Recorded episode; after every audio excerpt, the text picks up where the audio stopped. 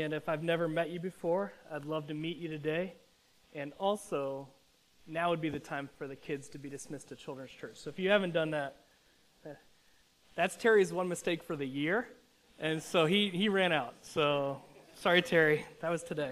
Um, I want to say a couple of quick things about the men's retreat, which is coming up this weekend. So Friday the twenty-seventh and the twenty-eighth. Um, if you have any questions at all, come find me or email me or call me or send smoke signals. Um, but please come find me about that. But a couple things just, just by way of summary. Number one, if you are spending the night, you need to bring bedding and linens and all of that. That's not provided. Um, Uh, if you would like to help with at least one of the meals, either in preparing or helping to clean up afterwards, and I think it's I think it's good if everyone does it, that at least once.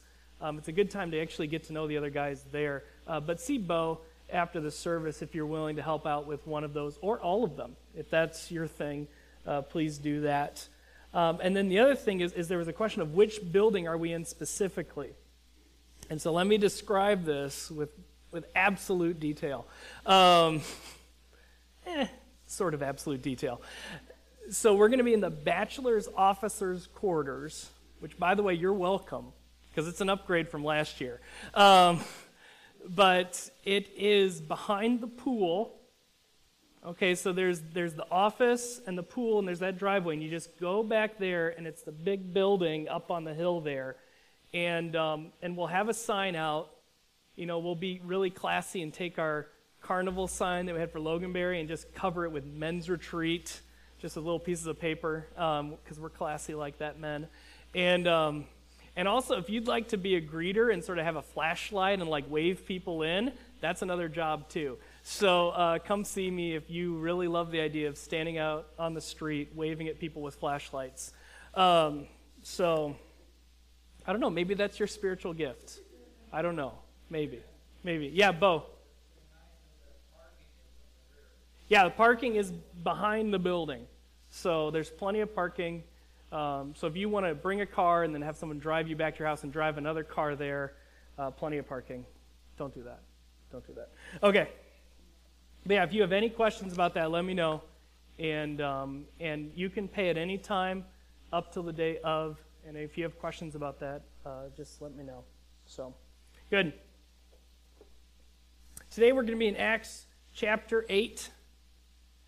In some ways, this is the last part of the story of Stephen, uh, because we're connected into this here, but it's what happens after Stephen has died. And,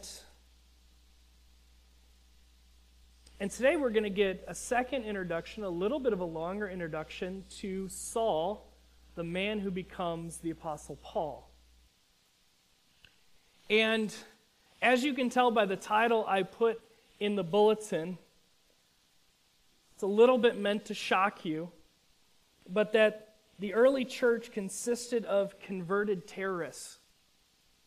Because in a sense, when you really look at the story of Saul, and you don't know the ending that he becomes the Apostle Paul, writer of many New Testament books, missionary, bringing the gospel for the first time to many places. If you didn't know that part and you read what we have today, you would understand that he was a religious terrorist. That because of his religious conviction, he had people thrown in jail, which, let's just remember, back then, jails were not as nice as they are today. I'm helped by a sermon I heard by a man named Sabidi Anyabwile. You can get the spelling from me later on that one. But it said, "Will your gospel transform a terrorist?" And he says this, "Do you have confidence that the gospel of Jesus Christ is enough to transform the person who seems to you the farthest away, with the hardest heart towards the Lord? Do we underestimate the gospel's ability to change what we think are the worst or sinners, the hardest hearts?" And today I want to show you that the Apostle Paul seemed to be unconvertible, seemed to be someone who was the farthest away from the gospel. That was literally an enemy of the church, leading persecution of believers, even dragging them from their homes and throwing them in jail.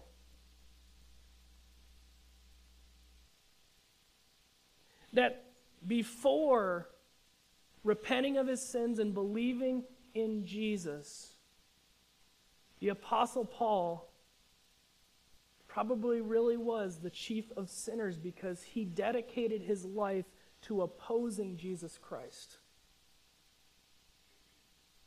But this man, this religious terrorist,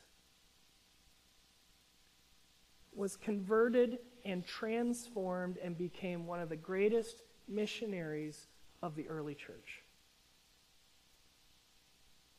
And so we want to look at Saul's story today so that we never underestimate the gospel of Jesus Christ. That there is no one who has gone too far to be saved by the cross of Christ. And that our understanding of who we think will believe in Jesus and who won't, that God by His Spirit will shatter that and will bring even the hardest enemies against Him to faith through the power of the gospel. That we can believe the Apostle Paul, who later wrote in Romans chapter one, "I am not ashamed of the gospel, for it is the power of God for salvation to everyone who believes." And you don't think in the back of the mind that he was thinking, "Even to me," a person who dedicated his life to stopping the church. So our big idea this morning, you'll find it in your bulletin there, is we can share the gospel with confidence because there is no one too lost for God to save.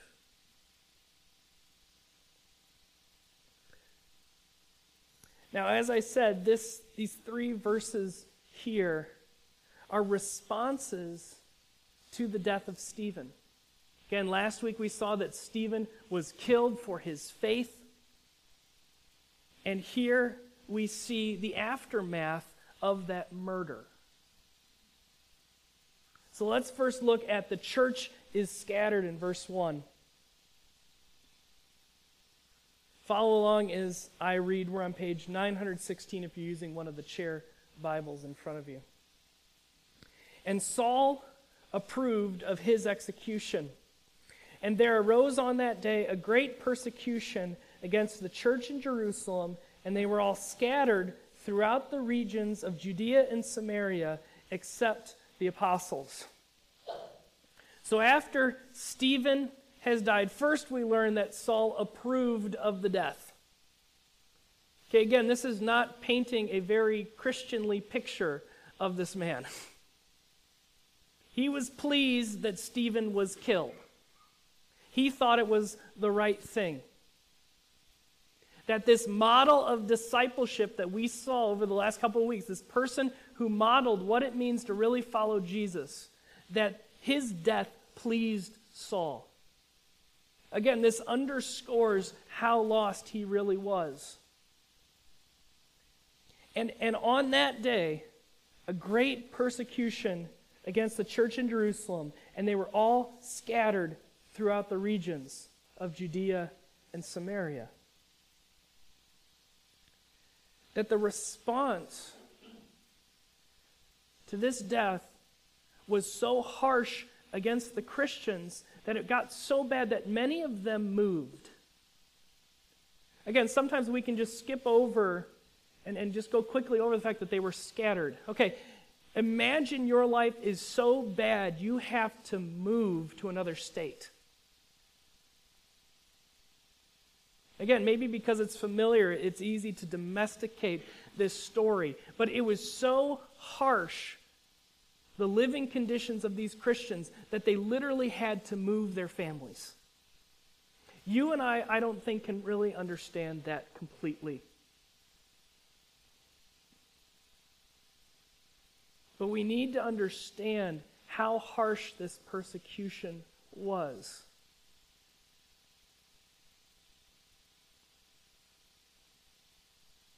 Because first of all, we're going to see what they did over the next couple weeks when they scattered. So they, their belief in the gospel caused people to treat them so badly that they had to leave and move away. But yet next week we're going to see in verse four of chapter eight that those who were scattered went about preaching the word. Again, can you imagine, or try to imagine, that because of your belief in Jesus, your neighbors in your community and your city made it so bad for you that you felt you had to leave with your family, but yet as you leave, you still continue to preach Jesus? It puts into perspective what we experience here in the States, doesn't it? That we may be mocked, that we be may, may be made fun of, that we may be parodied in the media in very unflattering ways. But even in the midst of this harsh persecution, they continued to preach. How much more should we, who do not experience this level of persecution, continue to preach the good news of Jesus? But I also want you to see God's purpose in this scattering. Look where they get scattered to. They get scattered to the regions of Judea and Samaria. You might ask yourself, why is that important? Well, you flip over to Acts chapter one, verse eight, and you read this. But you will receive power when the Holy Spirit has come upon you, and you will be my witnesses in Jerusalem, doing that. And then secondly, in all Judea and Samaria. That God is using this persecution to spread the gospel to where it has not been heard. That God is so great that he can even take something evil like the persecution of his people and use it to spread the gospel. Because amazingly, that's what happens is when you kick the Christians out of Jerusalem, they just go and convert the people not living in Jerusalem. That's next week. We'll get there. So the, the, these, these authorities, these, these people who are so against Jesus, think they win, but all they do is further the cause. And you think you can stop the power of God when you make people move is one of the most foolish decisions anyone has ever made. Because the gospel does not change when you change countries. And so these people who want to stop the gospel just spread it further around.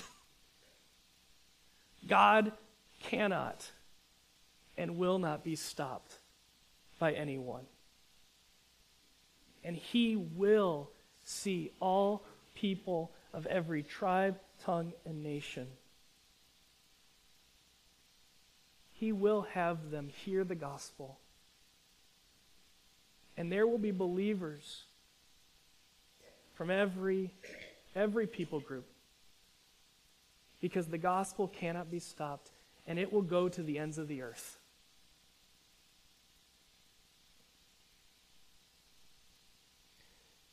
The other thing that I want us to see with this scattering is I think this helps us understand that sometimes God scatters his people for their good. Sometimes God uses hardship and persecution in our lives to scatter us among our culture.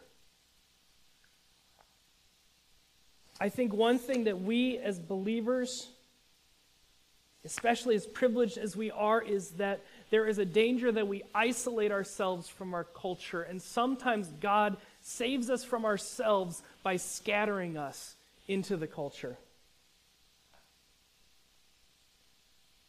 There, there are so many, there's so many forces that, that, that want us to stay isolated. And we have to be thinking about the decisions we make so that we don't is- isolate ourselves from unbelievers. I think one of the biggest holes in our evangelism is that many of us don't have good relationships with unbelievers. Now, part of that is our culture. And I think especially you see this on the island, that, that there can be an isolating culture, that you drive in to your driveway, you go into your house. You know, it's not like the South where everybody's hanging out on their porch. You can yell across the street at people. You know, too many security hedges. On the island, you can't yell over to your neighbor. Um, but but isn't part of our problem we've isolated ourselves from unbelievers? Men, men, for those of you, maybe you don't live by the people you work with. You know, I think you see this trend in a lot of businesses where they draw from a lot of communities into one building. So if, if you have chosen that, then, then you need to be thinking proactively about how to replace that natural relationship. We need to be gospelly thinking. We need to be gospelly strategic. And if we lose that natural relationship of working with our neighbor, then we need to find other ways to connect with our neighbors. Those of us who, who homeschool or who use Christian schools, we don't have that natural relationship with other unbelievers because that we would have in the public schools. And so if we choose that, and again, I'm thankful that we have all types of education here at this church. There's no right one. Nobody here that I'm saying anything that I'm not. but, but if we choose that, then we need to be proactive in building relationships to replace those natural relationships. And sometimes God will scatter us to keep us from being in a holy huddle. My friend... My friend Al, I worked at camp with him, older guy than me. He had a little phrase, Christians are like manure. If you spread us out, we do good. We help things grow. But if you pile us up in one little place, we stink a little bit.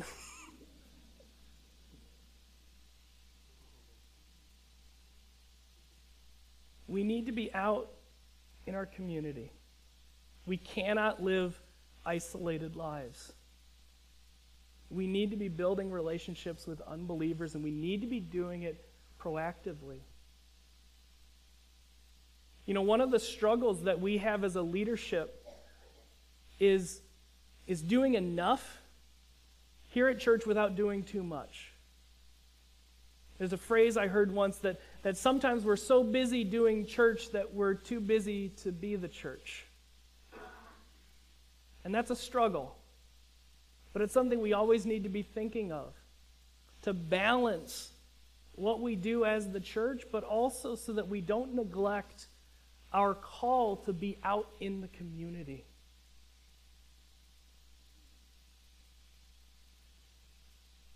God scatters his people so that the gospel can be spread to new places. And how is God calling you to reach the specific community, the specific neighborhood, the specific work where you are? Because again, as the early church showed us, as, as they were scattered, they were preaching the word. Secondly, I want us to see that Stephen is mourned. Verse two. Devout men buried Stephen and made great lamentation over him. Part of the reason I believe this verse is here is to connect what is being done with persecution to the death of Stephen, that this event sparked the persecution that we see, that it was Stephen's sermon that sparked this persecution. And again, showing that it's not about the people, it's about their message. It's about proclaiming the message of Jesus, and there are those who want nothing to do with Jesus and who will persecute those. I think there's something also to be said for honoring those who have sacrificed or experienced hardship because of being believers in Jesus. And that we weep with those who weep because of persecution. That we, in our different ways, come alongside those who are experiencing persecution for their faith. I think we've seen this in, in current events of recently. Do you mourn for the twenty-one Christians who were killed in Libya, who were Egyptian Christians? Do we pray for their families? Do we seek to raise up missionaries to go to those hard places where persecution exists? Are we willing to go where persecution exists to, to build up the believers there? Thirdly, I want us to see that Saul persecutes the church. That he is leading an assault on the church of Jesus Christ. That he has made it his mission in life to destroy the church of God. Look at verse three. But Saul was ravaging the church, and entering house after house, he dragged off men and women and committed them to prison. The word uh, ravaging there can also be translated began to destroy, this destructive behavior. Again, we cannot domesticate what he is doing. He is literally kicking down doors and throwing people in jail. It, it's out of a movie. And again, for, for us, it, it's hard to imagine. We live in such safety and have such freedom. And, and again, part of this This story helps us to be so grateful for what we do have. That we have so much freedom. That we have so much privilege, even as believers in Jesus.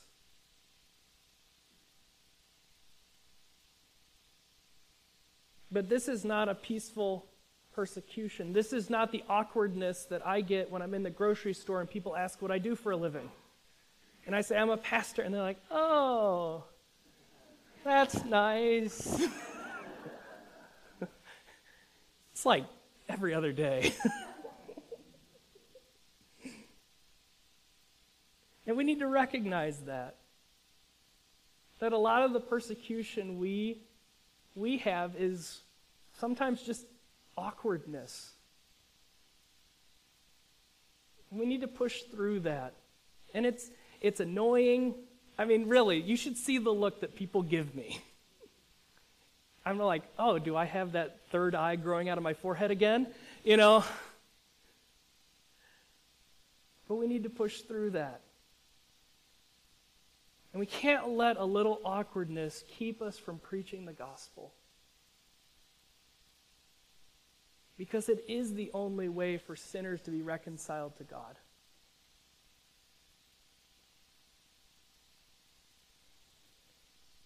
So here we have Saul.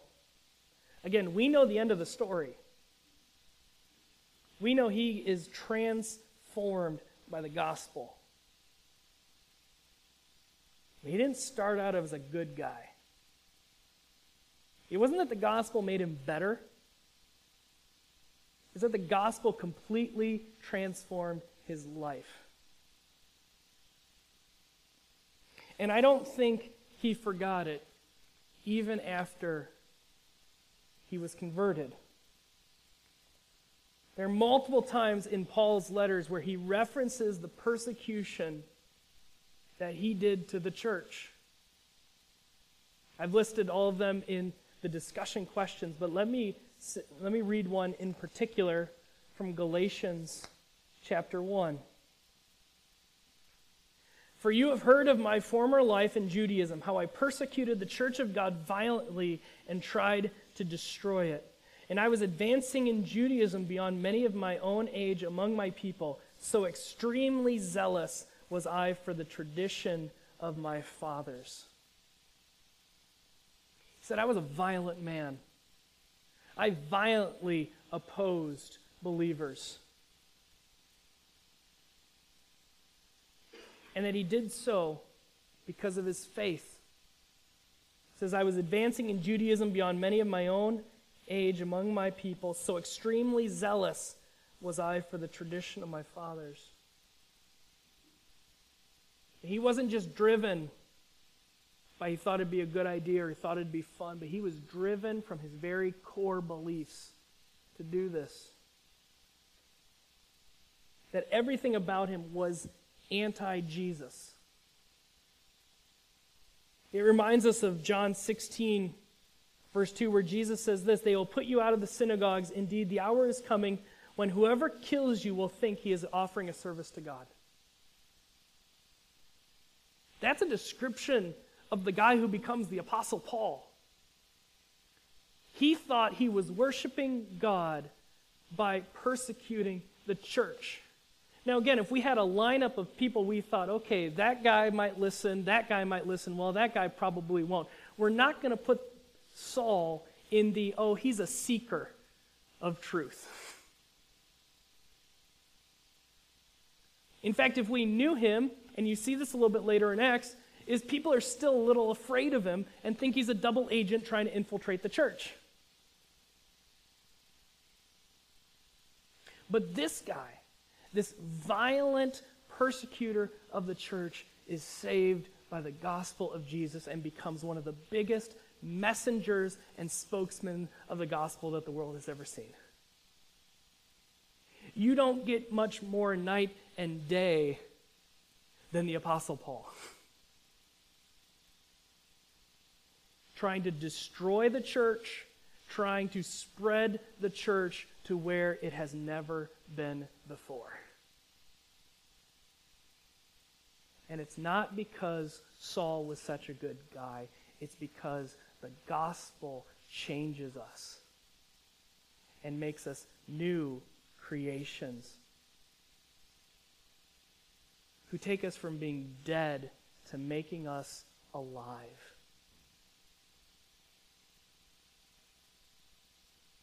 And so the gospel can save a religious terrorist.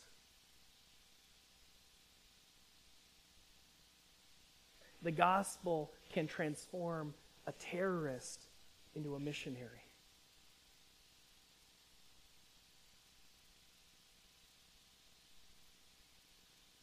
That, that the gospel, the gospel is so powerful that it can overcome any sin, any amount of sin, any life of disobedience that you've led. And you can find forgiveness of all your sins. And you can find eternal life with the God against whom you were rebelling with every ounce of your being.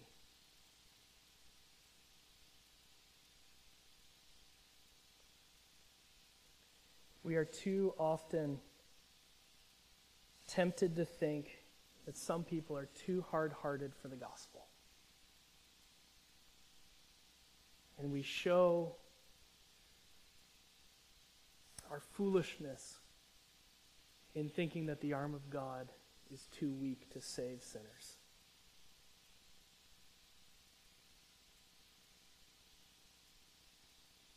Thinking back to these twenty-one murdered Christians So not only do we mourn the loss of the life of those believers, but I think we're called to pray for the men who killed those twenty-one men. That God would save them from their wickedness, because we know God can. Even those people who committed that atrocious murder can be saved by the gospel of Jesus Christ. And that changes how we view our, quote, enemies. And it gives us a heart to reach the terrorists with the gospel. It gives us a heart not to be scared of the people groups out of which those terrorists come, but we share the gospel with people who may hate us.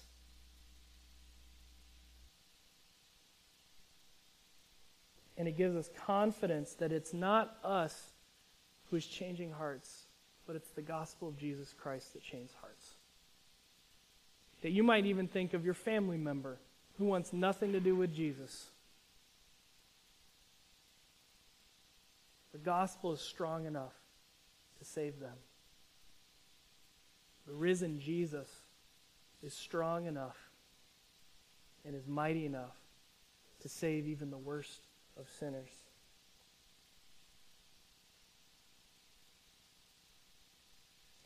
If God can save Saul, he can save anyone. If he can take a terrorist and make them into a missionary, there is no one out of his reach. Let me give you two main conclusions as, as we close this morning. The first, this is something I've already said so far, but I'll say it again, that we praise God that no one is out of reach of his mighty hand. There is no one who is unsavable. And, and we don't know who will respond to the gospel. That, that we look in our world and we see the Muslim terrorist. God can save them. We see the new brand of atheism called anti-theism, where their, their job is they feel called to oppose any forms of theism. God can save them.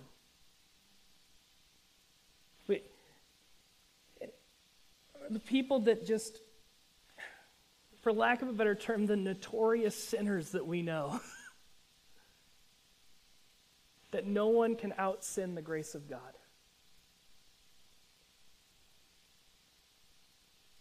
But I think we also see this in more common ways in our everyday life. As a person, we just don't, we just, we just don't think God will save them. Made me think of the time I was in second grade, and my mom was told by my Awana leaders that they honestly really didn't look forward to me being there. And I don't remember the exact words because I was in second grade. Maybe I was a little rambunctious, perhaps. But it was so bad that my mom actually scheduled a meeting with my second grade teacher. And she said to my second grade teacher, "Is he really that bad?" Thankfully, my second grade teacher said, "Yes." No. Uh, but if you would have asked them, these Awana leaders, good hearts, I'm sure I was a handful, if you would have asked them, "Hey, what do you think Jim's going to do when he grows up?"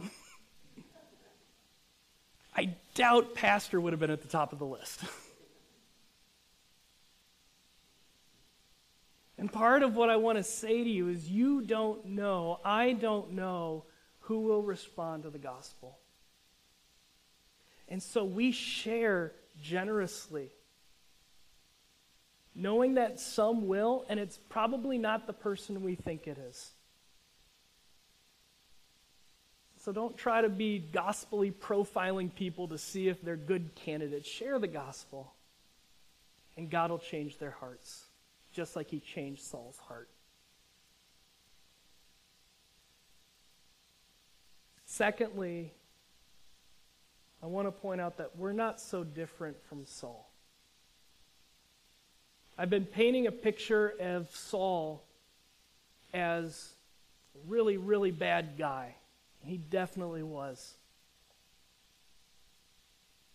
But it would be a mistake to think ourselves better than him. In Romans chapter five, Paul writes this. I'm going to read excerpts from a couple verses there.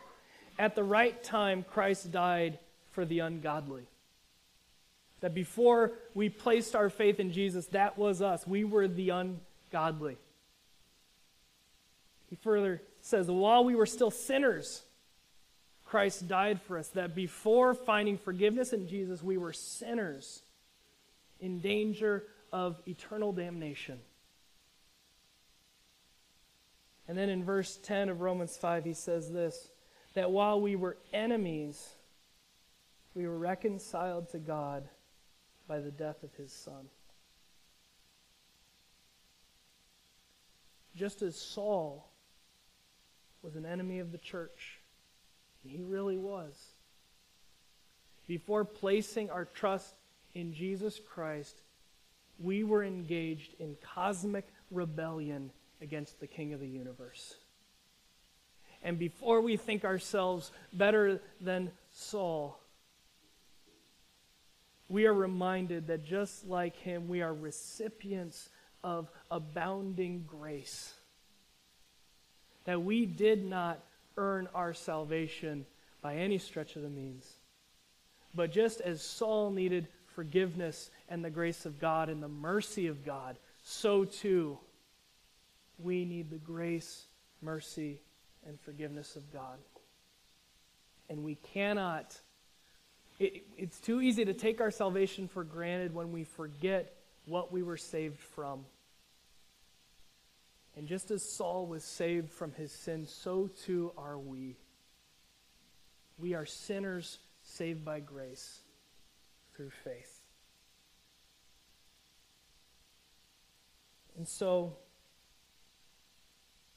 we can understand our pers- our lives personally. That when we believe in Jesus, we can find forgiveness, just as Saul did. That God can transform our lives, just as he did to Saul. Not according to what we did, but what Jesus did in dying and rising again. Let me close with the second excerpt from Galatians chapter one. This is Paul talking about after his conversion. Then I went into the regions of Syria and Cilicia, and I was still unknown in person to the churches of Judea that are in Christ. They only were hearing it said, he who used to persecute us is now preaching the faith he tried once to destroy. And they glorified God because of me. We praise God that he does save sinners. That he saved Saul and transformed him into a missionary. That he saved you and I to be his children and his messengers in our communities today. Let's pray.